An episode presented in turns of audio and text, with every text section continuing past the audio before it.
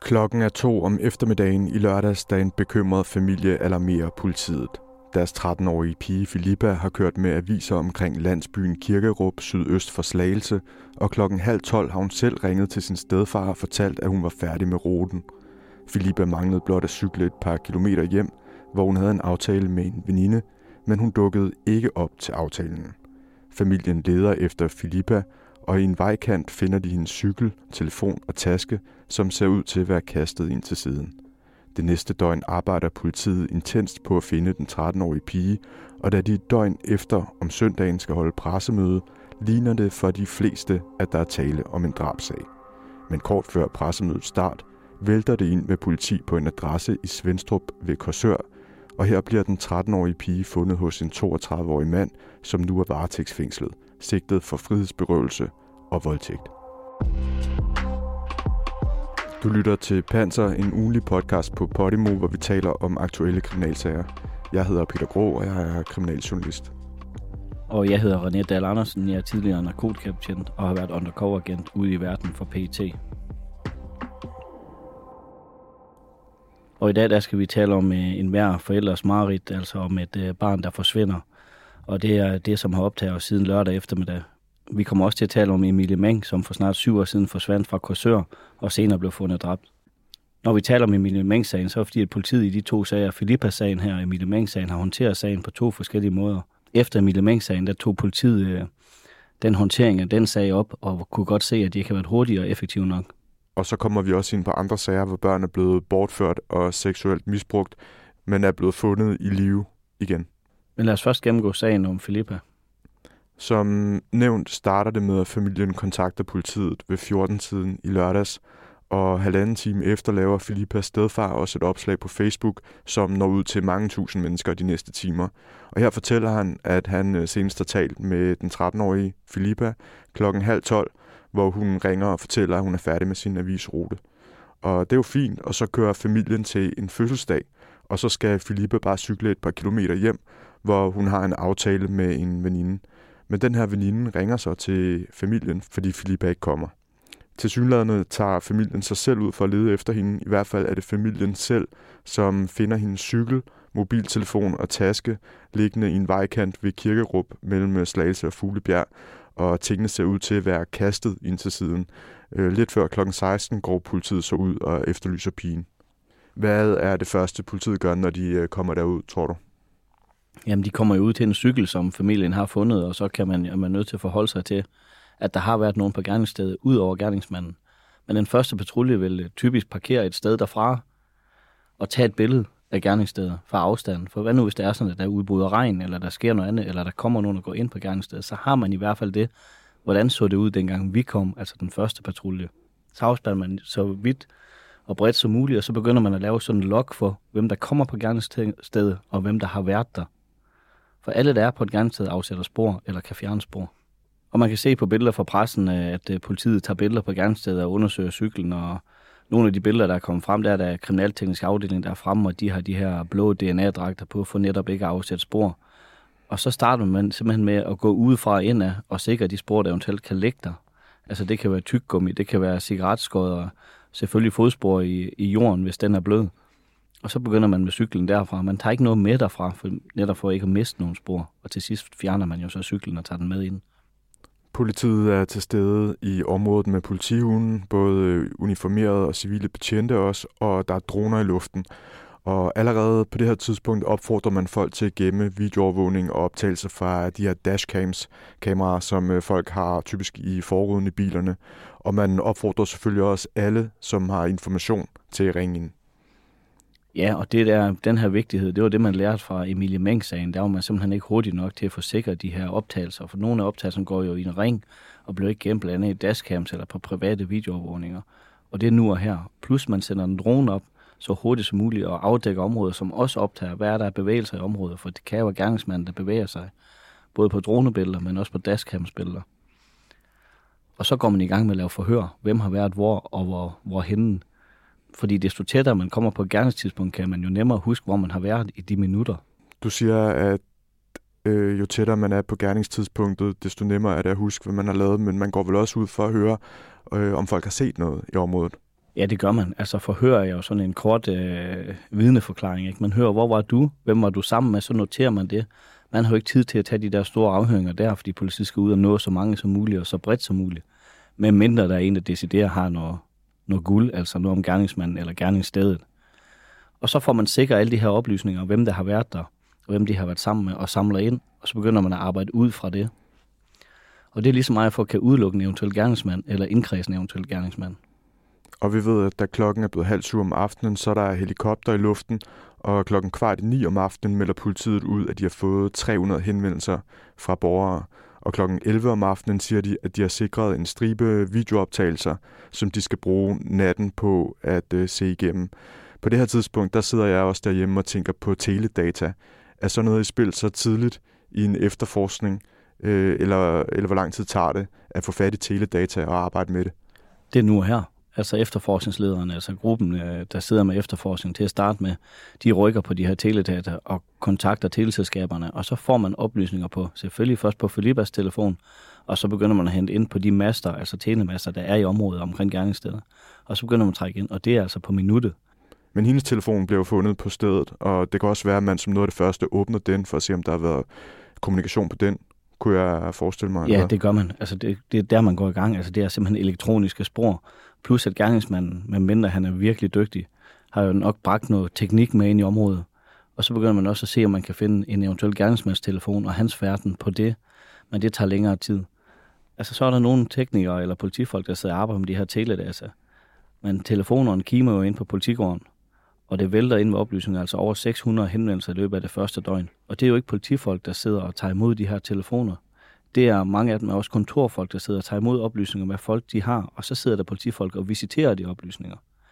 Og en af de ting, der er kommet frem, det er en kvinde, der har parkeret hendes varebil 800 meter fra gerningsstedet, altså hvor cyklen var, med et tændt dashcam en time inden cyklen blev efterladt der. Og hun mener, at hendes kamera vil have helt sikkert have sikret en gerningsmand eller hans bil.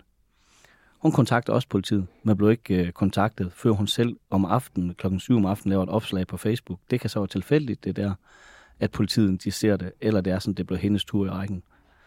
Du siger, hun, hun kontakter politiet, men bliver ikke kontaktet. Altså hun venter på, at de ringer tilbage, men det gør de ikke. Ja, hun venter på, at de ringer tilbage, så tænker hun, hun vil gøre noget, for hun synes, de oplysninger, hun havde, de var så gode. Så lægger hun et opslag på Facebook, om hun havde det her, ligesom for at række ud til andre, om der er nogen, der har noget der folk er jo så villige i sådan en sag her til at hjælpe politiet, og det var også det, man så, at det her opslag med Filippa, der var forsvundet, det spredtes jo bare som en steppebrand. Og så blev det så hendes tur i den bunke, der blev visiteret, og så ringer politiet tilbage. Og jeg tror, at det er videooplysninger, ikke kun for hendes dashcam, men for det hele andre dashcams og faste overvågning på ejendom og så videre, der er med til at have fundet en gerningsmand, den 32-årige. Mm. Følger du med i den her sag lørdag aften? Ja, det gør jeg. Men øh, jeg kan godt indrømme, at dengang det blev lørdag til aften, der tænker jeg, jeg tror ikke, vi finder hende. Jeg var også nervøs for, hvad, hvad man vågnede op til øh, af nyheder søndag morgen, da, da man lagde sig til at sove der sent lørdag, og hun stadigvæk ikke var fundet. Ikke? Der om morgenen søndag, øh, før klokken 7 om morgenen, der fortæller politiet, at de natten igennem har arbejdet med de henvendelser og videoer, som de har fået. De øh, leder med hunde og indsamler tekniske spor, og de opfordrer igen folk til at se efter, hvad de har af video fra dashcams og øh, videoovervågning. Så kommer det ud, at politiet de arbejder ved en ejendom tæt på Kirkerup, hvor man finder Filippas cykel, telefon og taske. Og de spærrer et område af i en radius på 250-300 meter, og de begynder også at arbejde i en nærliggende skov. Og journalister og fotografer, de følger med fra afspærringen, og de kan fortælle, at der ankommer teknikere fra politiet i blå dragter, og de har skovle og spader med og TV2 melder også ud, at der kommer en minigraver, og man begynder at tænke, åh oh, nej. Jamen altså, det der kan være sket her, det er jo gissninger nu, ikke? men det er enten kan være et vidne, der peger dem i retning, men der er også mange hunde, der har ud og løbe spor. Og hvis der er en nedgravningshund, der markerer på et sted, så er man nødt til at grave op og se, hvad der er. Og det er man nødt til at gå forsigtigt til værks med, fordi igen, når man begynder at rode på et eventuelt gernested, kan man fjerne spor også. Det er, det er tydeligt, at politiet har sat alt ind det her første døgn?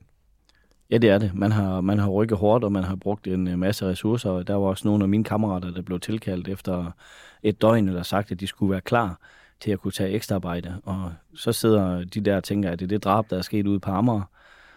samme dag, eller inden for de samme 24 timer, eller skal de til Sydsjælland? Og, øhm, og der er jo også noget, når man bruger alle de ressourcer her, ikke, så skal man jo også tænke på, på et tidspunkt, så løber man jo tør for, for ressourcer, også i politiet. Men man har lavet en procedure ud for Emilie Meng-sagen, hvor man siger, at det er det første døgn til 30 timer, og der går man hårdt efter sådan en, en procedure, der er blevet lagt op efter den Meng-sag. Og det er der tre øh, tidligere drabsefterforskere, der har lavet. Man brugte den også i Mia-sagen, den her procedure. Mm. Så kontakter man de efterforskere, der sidder på det, har I husker at gøre det og det og det. Og en af tingene, ved jeg, det er overvågning, der ikke bliver slettet. I men, men i tilfælde af, at en sag trækker ud, hvor lang tid, i hvor lang tid kan politiet køre i højeste gear på den måde? Jamen, man plejer jo at sige, at når man har en, en drabsefterforskning, altså i helt gamle dage for 10-15 år siden, der sad der en 8-10 mand omkring en drabsefterforskning, og kun nørde den, som vi kender fra fjernsynet, ikke? Men sådan er det altså ikke mere, fordi der er skyderier og drab noget oftere nu, end det var for 15-20 år siden. Nu der sidder der typisk en eller to mand, når sagen er sådan er lagt på hylden, men i starten af en sag, som nu, hvor der er et muligt et, øh, menneske, der overlever, altså Filippa her, jamen så, så giver man den alle de ressourcer, det har, og det tror jeg, man kan gøre et par døgn. Folk skal jo hjem, og folk, der er også andre politiopgaver. Så det kræver nogle voldsomme ressourcer, og det har det helt sikkert også gjort. Samtidig med, at politiet bliver set med skovle og spader i Kirkerup, så kommer der en pressemeddelelse ud, og politiet har på det her tidspunkt, som du nævnte før, nået øh, 600 henvendelser fra borgere. Og politiet siger for første gang, at de nu arbejder ud fra en teori om, at der er begået en kriminel handling. Og det her det er klokken 11 søndag formiddag. Og politiet deler også et billede af Filippa, som hun så ud, da hun var ude på sin avisrute. Til synligheden er det et billede fra videoovervågning. Øh, måske fra det her dashcam, som øh, du omtalte før. Og øh, det står virkelig klart der, hvor stor en hjælp det her videoovervågning er. Øh, men det er også lidt pudsigt, fordi meget af det gode materiale, det øh, filmer ud på offentlig vej, øh, så det formentlig er ulovligt. Ja, hvis man har et kamera på sin øh, grund, altså på sin matrikel, i en carport eller husmur, så må det ikke pege ud på den offentlige vej, og det er en bødesag. Men jeg har aldrig hørt noget politi, der forfølger det der. Og hvorfor ikke? Jamen, det gør man ikke, for man har ikke ressourcer til det, og hvis man skal gøre det, så er det, fordi der er en nabo, der føler sig krænket, og så skal man ret henvendelse, og sådan en sag ligger altså ikke øverst i bunken i politiet. Og fordi at det kan komme behendigt i sådan nogle sager som det her. Så politiet er ikke nødvendigvis kede af, at folk filmer ud på offentlig vej? Nej, nu skal det jo ikke lyde som en opfordring, men det er de altså ikke. Øhm, det første, man gør, det er jo også at sikre videoovervågning fra 7-Eleven og for, for, hvad hedder det, hæveautomater og så videre, når der er alvorlig kriminalitet inde i byer. Og det her er jo bare ikke inde i byen, det er på landet, og her er man altså afhængig af, at øh, der er noget materiale at hente. Det bliver så meldt ud, at der er en slags pressemøde kl. 15 på politigården i Næstved, og da klokken nærmer sig, venter alle nervøs på, hvad de har at sige. I Kirkerup bliver det så bemærket, at politibiler pludselig kører derfra med udrykning, og pressemødet bliver pludselig udskudt med et kvarter. Øh, og det går der knap nok, så kommer politiinspektør Kim Kliver ud med en kollega og nærmer sig pressen. For ganske få minutter siden har vi kunnet meddele Filippas forældre, at vi har fundet hende i live. Hvis man sad og så med, så ved man, hvor stort et øjeblik det var. Ja, det var det, og der kommer Kim Kliver ud, og han er tydeligt øh, påvirket af den sag her. Det er, det jo en lette mand og en lette politikreds, der står der. Ikke kun på forældrenes vegne, men på hele Danmarks vegne, og i øvrigt også politiets vegne. Man har brug for den der succesoplevelse. Og jeg er ikke i tvivl om, at den time glemmer han aldrig mm. resten af hans liv. Og på det her tidspunkt, der har Filippas forældre jo lige fået besked om, at hun er blevet fundet i live, og så de glemmer helt sikkert aldrig øh, det der øh, øjeblik heller. Det vi så ved nu er, at politiet rykket ind i et hus på Svalevej i Svendstrup ved Korsør kl. 14.48, og der finder de Filippa, og de anholder en 32-årig mand på stedet. Pressen er hurtigt derude, og der bliver taget billeder.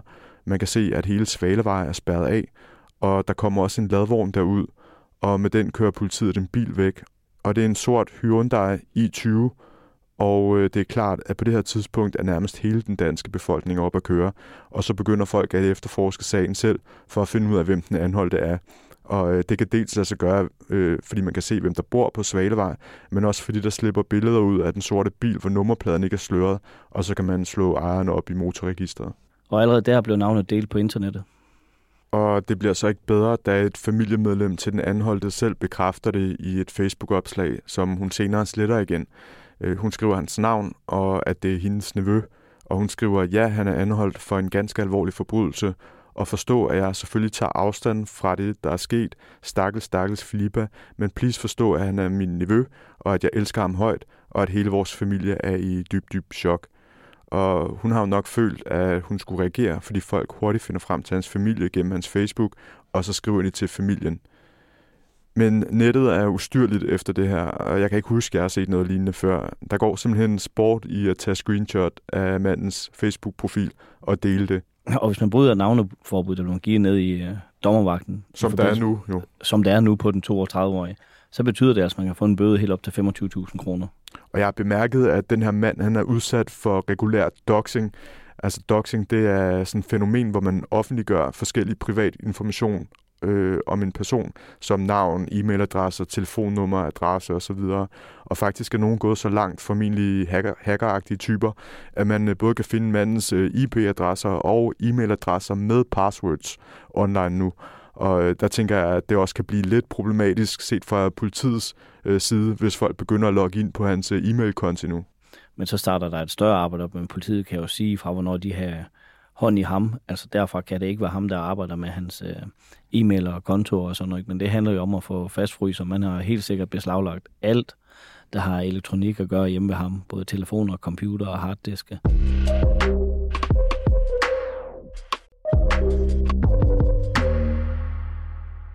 Hvad ved vi om den anholdte 32-årige?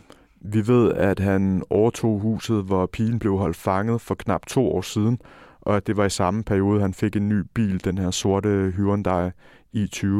Af hans Facebook fremgår det, at han øh, tidligere har boet i Slagelse, og i øh, virksomhedsregistret kan man se, at han for flere år tilbage havde et firma, som havde CO-adresse i Korsør.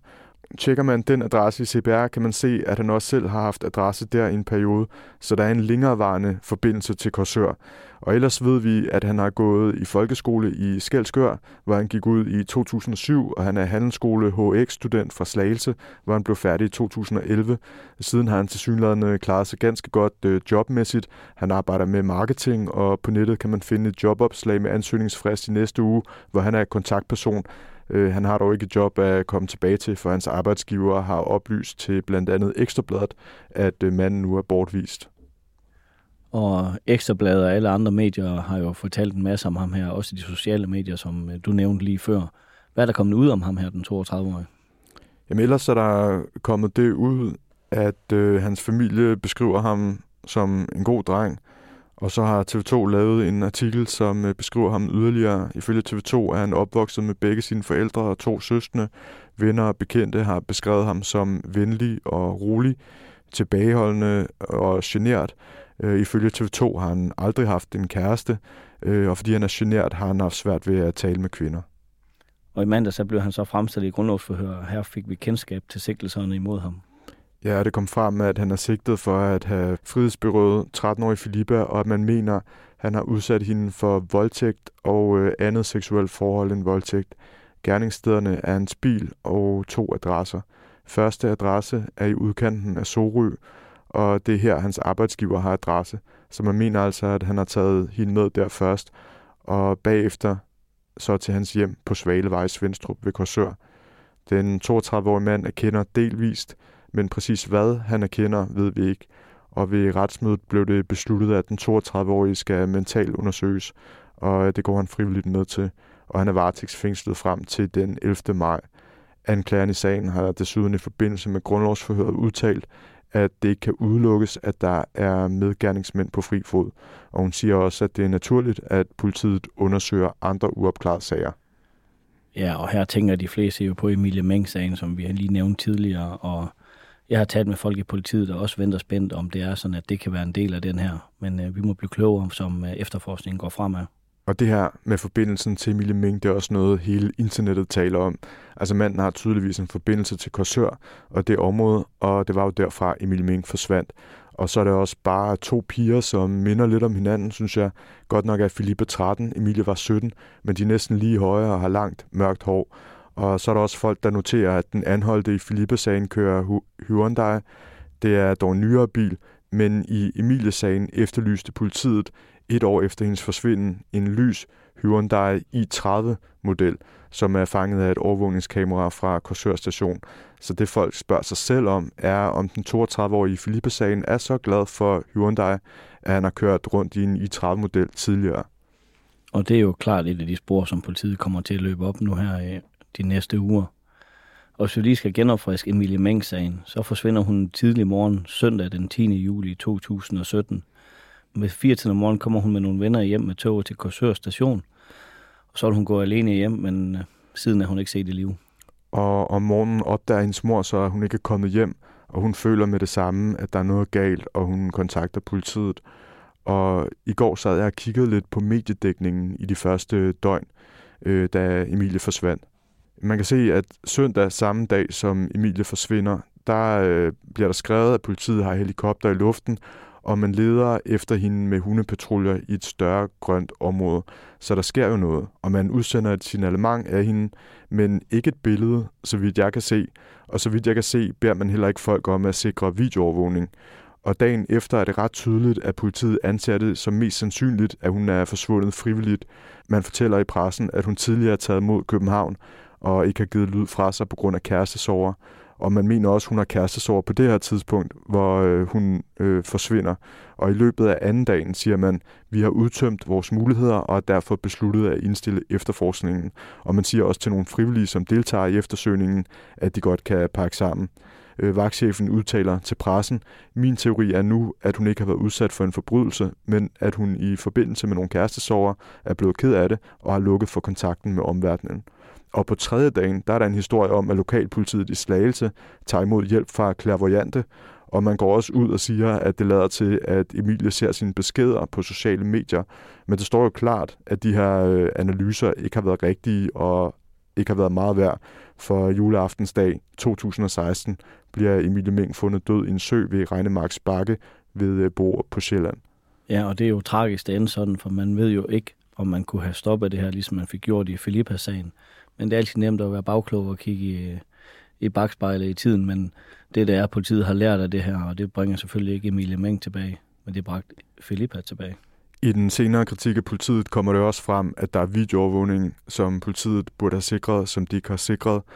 Øh, og der var også rod i de teledata, som man brugte i efterforskningen øh, dengang. Ja, når det så er sagt, og som du nævner her med kærestersoverne, så kigger politiet på det store billede, og når det er kærestesover inden, og det er en 17-årig og ikke en 13-årig, så tager man det med i vurderingen, og igen, det endte desværre ikke som det burde og forhåbentlig kunne være endt. Og man, men man kan jo godt, vi, vi, vi taler heller ikke om det her for at pege fingre af, af nogen bestemt, og man kan jo godt forstå, at det er en svær situation for politiet at vurdere, hvad der er tale om, når nogen har været i byen, og de så ikke øh, kommer direkte hjem bagefter. Øh, bare her i søndags efterlyste Nordjyllands politi jo faktisk også en 29-årig kvinde, som ikke var set siden en bytur fredag nat, men sent søndag kunne politiet så oplyse, at familien nu var kommet i kontakt med hende, og der havde ikke været tale om nogen forbrydelser. Og det er klart, at man kan sagtens sidde her bagefter og tænke, hvad nu hvis politiet ikke havde handlet så hurtigt, have fundet den adresse ude på Svalevej og den 32-årige. Men lad os parkere de tanker og være glade for, at deres hun er kommet hjem.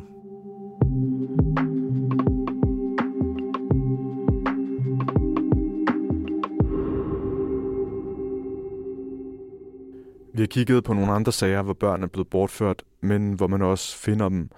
Og det er ikke fordi, der er mange sager af den her øh, kaliber, hvor det ender lykkeligt. Men øh, tilbage i 89 var der en sag, som minder meget om den.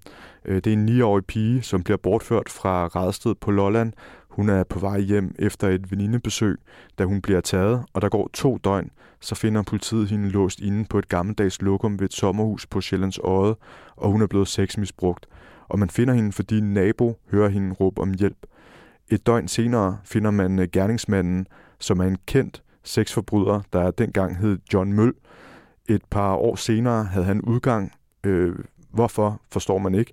Men der lokker han en syvårig pige med op på en svalegang på 15. etage af et byggeri i Høje Gladsaxe, hvor han også voldtager hende. Og i 94 er der en sag, hvor en fireårig pige blev bortført fra en legeplads på Vesterbro i København. Seks timer senere finder man hende afklædt i en seng hos en 62-årig mand. Mm. Og i 95 er der en sag, hvor en 10-årig pige fra Humlebæk bliver bortført. Hendes mor øh, skal hente hende for ridning, og så får moren at vide, at øh, datteren aldrig er dukket op til ridetimen. Og moren kører så derfra ud for at lede efter datteren og finder datterens cykel smidt i grøften, ligesom i Filippa-sagen. Og næste dag opdager en hjemmehjælper på job så en lille pige, som kommer gående ud fra en skov ved Roskilde. Og det viser sig, at pigen var blevet lukket ind i en bil og er blevet misbrugt, og så lænket til et træ i skoven og forladt, og så har hun fået befriet sig selv for de her lænker. Og så er der en sag fra 99, hvor en toårig pige blev bortført i Frederiksberg-centret. Et døgn senere blev hun sat af af en bil på Vesterbro, og sagen er uopklaret. Mm-hmm. Og så er der en uhyggelig sag fra 2012, som nogen måske har hørt om. Manden i den røde bil. En mand i en rød bil bortfører i løbet af to måneder to piger på 10 og 11 år. Han krænker dem seksuelt og forsøger at voldtage dem, og man finder DNA ved en tilfældighed øh, året efter, fordi der opstår brand i mandens lejlighed, og der finder man så en rygsæk, der indeholder plastikstrips og en halsedisse. Og den sag er, er ret syg, fordi man finder også en masse dagbogscitater. For eksempel skriver han efter en af bortførelserne, Fuck yeah, halleluja, Gud er stor, tak for det, det var lige, hvad jeg havde brug for. Og han skriver, at det ville være så fedt, hvis jeg bare kunne køre ud og plukke en i nabolaget, hver gang jeg havde lyst. I'm a pedophile and proud of it. Og manden, han leger også øh, en garage i centrum af Odense, hvor han så leger med tanken om at lave en fritselkælder og beholde dem, han øh, bortfører i månedsvis. Og han, han ender med forvaring, den her mand. Og i 2017 er der en sag, hvor en fireårig blev taget fra en daginstitution i Aarhus, hvor hun blev løftet over hegnet på en øh, børnehave. Og gerningsmanden tager hende med hjem til en adresse, hvor hun blev seksuelt misbrugt. Og så kører han bagefter pigen tilbage til børnehaven. Mm-hmm. Så det var lidt sager, som er meget uhyggelige, men øh, hvor det heldigvis ender med, at øh, børnene øh, bliver fundet eller bliver afleveret tilbage. Da du lavede research til det program her, Peter, blev du så overrasket over, at der var så mange sager de sidste 20 år her? Nu er jeg jo gået mange år tilbage, øhm, men øh, altså jeg er lidt overrasket over, at der er nogle af dem, som er meget voldsomme, som jeg ikke rigtig har hørt om før. Øh, men man skal også huske, at der er sager, hvor børnene ikke bliver fundet i live. Øh, dem er der jo også nogle af. Så på en måde er jeg ikke sådan rigtig overrasket. Der er bare syge mennesker derude. Hvad med dig? Jamen, jeg tænker det, du siger der at det kan godt være, at vi lever i det her Morten Kok-samfund, ikke? men der er altså syge mennesker også i Danmark. Så vi skal passe på hinanden. Jeg har jo en jæser jo, ikke? Så jeg sendte straks link til min søster med sådan nogle GPS-sender, ikke? Man kan putte i jakkelommer og sådan noget. Altså, hvis jeg får børn en dag, så tror jeg, at de skal have GPS'er på, altså, når de, når de går ude. Jeg tror også, det der det kommer mere og mere. Øhm, men øh, lad os se, jeg håber øh, godt nok som samfund, det ikke er nødvendigt, at vi kan få sat dem der enten i forvaring eller i fængsel, eller give dem noget behandling, så de ikke får lyst.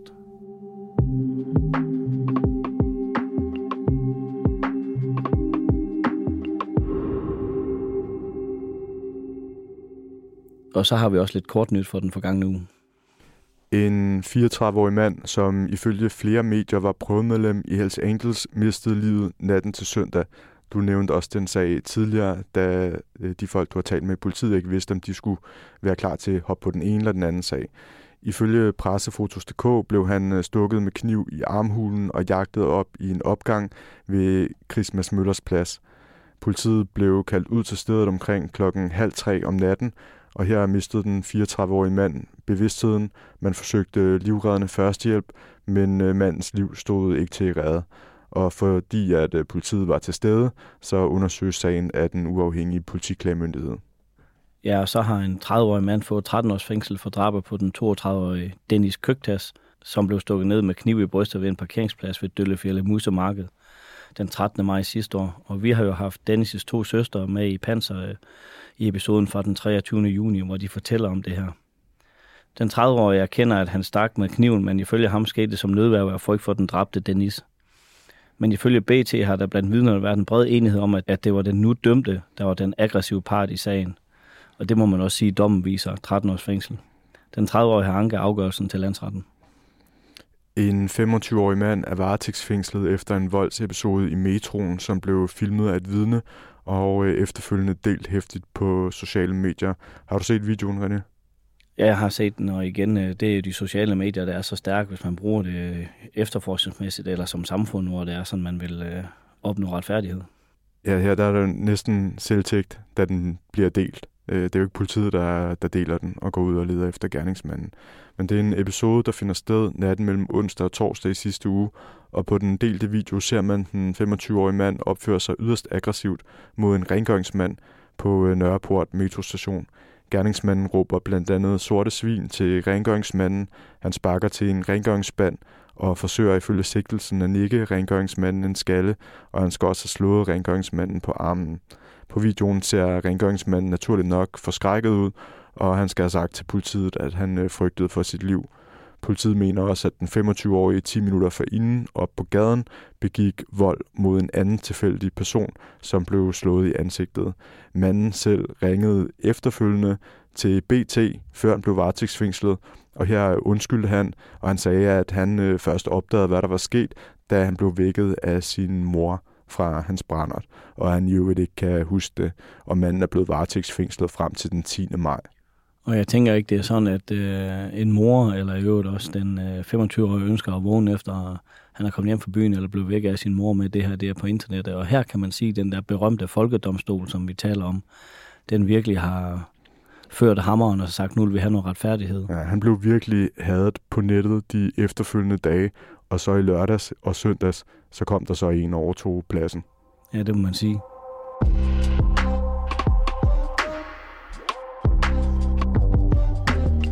Du har lyttet til Panser på Podimo.